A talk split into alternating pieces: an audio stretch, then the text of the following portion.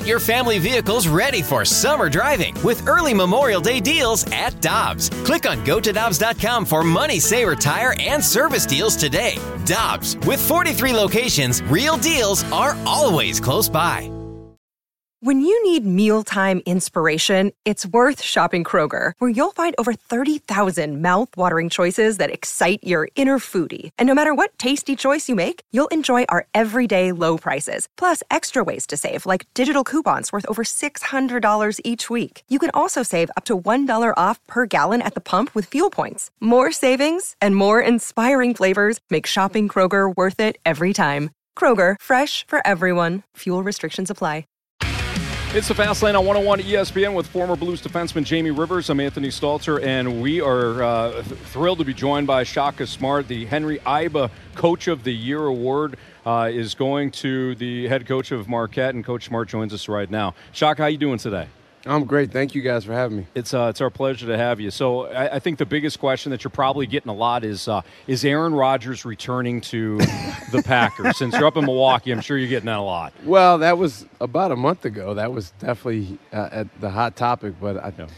I guess he's gone. So most people are just kind of waiting for what's next. I, I, it's amazing. I'm sure you you you know get the vibe that's you know with the Brewers and the Packers and everything going on being in Marquette. Well, if you if you're not a Packers fan in that area, then there's something wrong with you.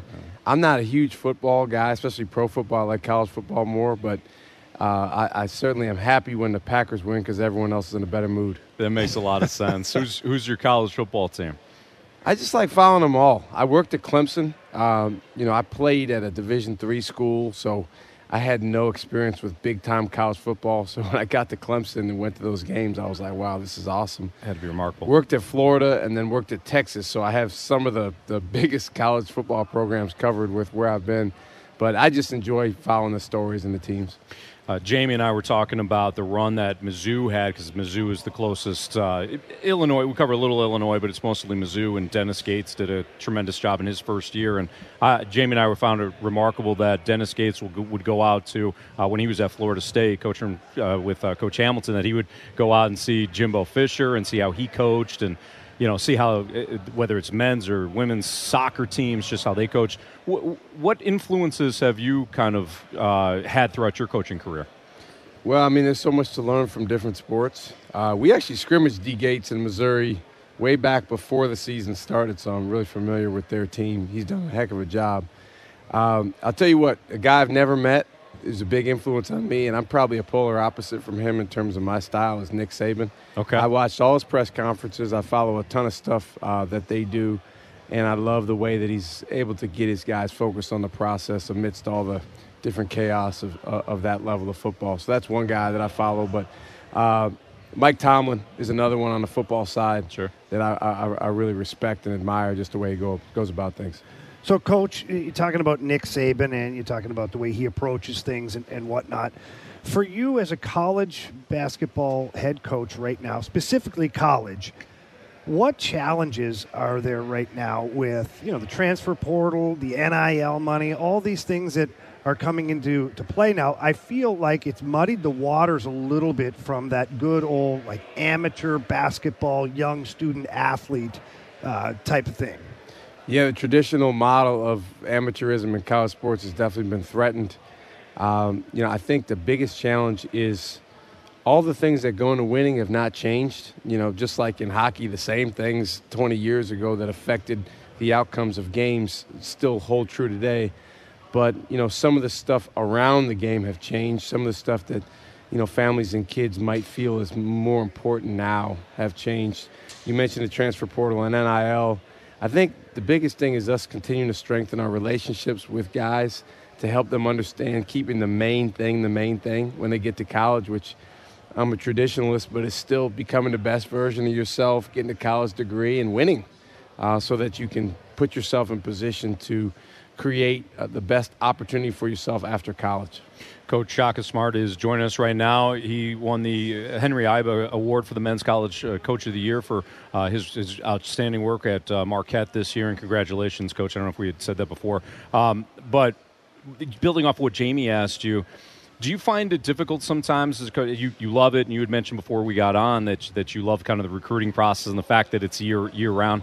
Do you find it difficult sometimes to not adjust to the trends that you're seeing in college basketball uh, when they're right in front of you, and maybe get away from, like you had said, the ways to win games are still the way, ways to win games now as they were, you know, ten years ago? I think the biggest key is to you know play to your advantages and understand what you do best and what your strengths are as a basketball program relative to other people. So actually, for us, last year at this time we chose not to take any division one transfers. There was 1800 kids in the transfer portal but for us we felt like we had eight returning players that we, we felt like we could develop and get better.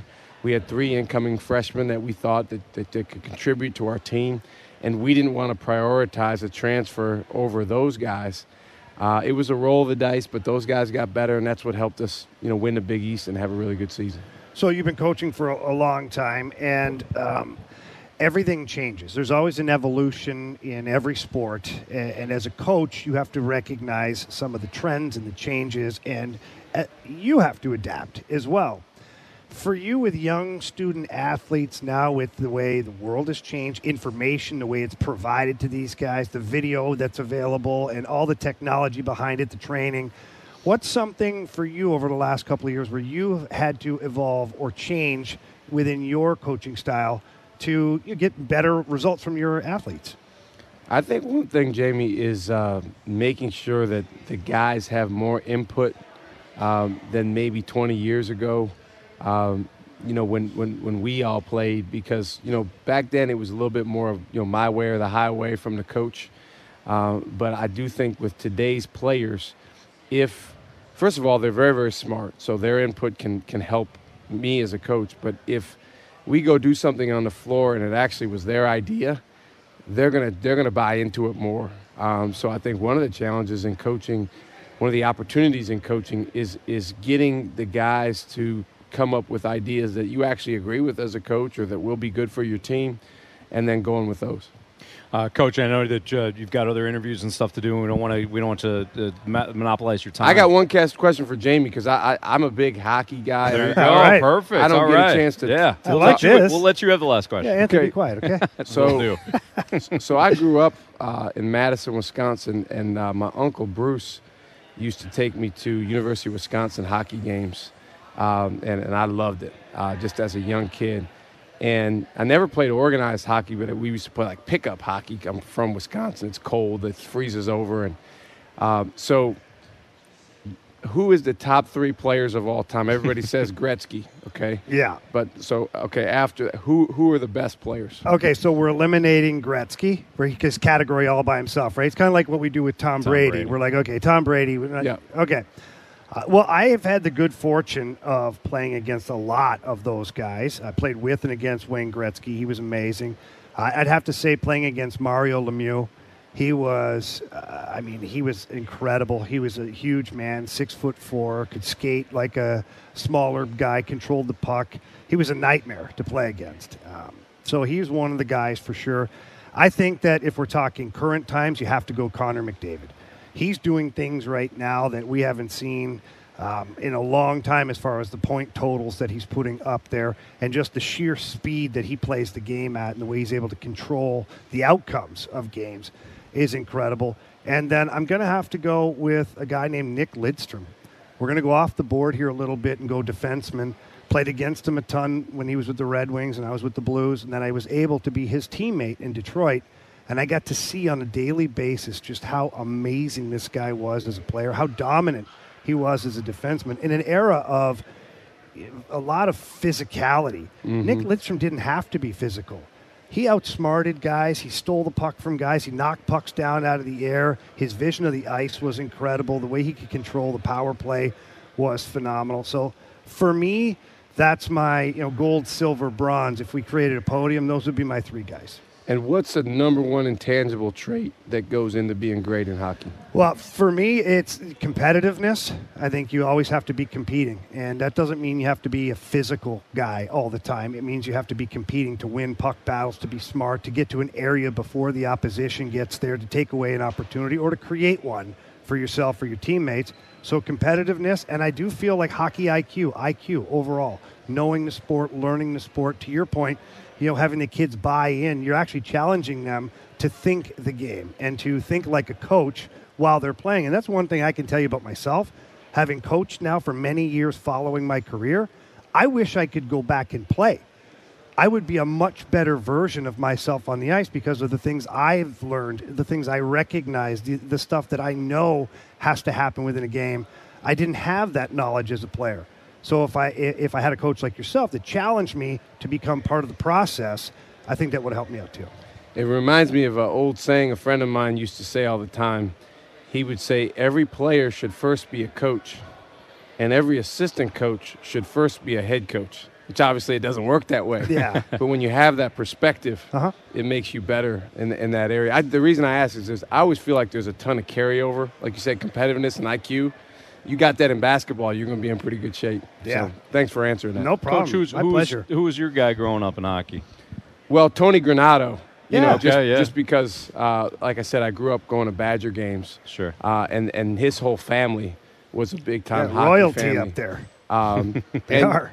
You know, for me, it was it was just revelatory watching those guys because I, I didn't really have any background in hockey other than going to those games, but the combination of grace and and body control, but also power, was was pretty cool. So I, I you know. I, I'm ashamed to say it. I've never been to an NHL game. I've been to all these ho- uh, college hockey games, but I, I, I'd love to go to NHL games. So I need to get down, Yeah. get, get, get to one for sure. You get back to St. Louis, you let me know. We'll get you some tickets and get you down to the game and, and have some fun. I would love to. Yeah. Thank you guys. Coach, No thank problem. you so Thank you much. very much. Enjoy your night. Congratulations Yeah, again, too. congratulations again. That's Coach Shaka Smart.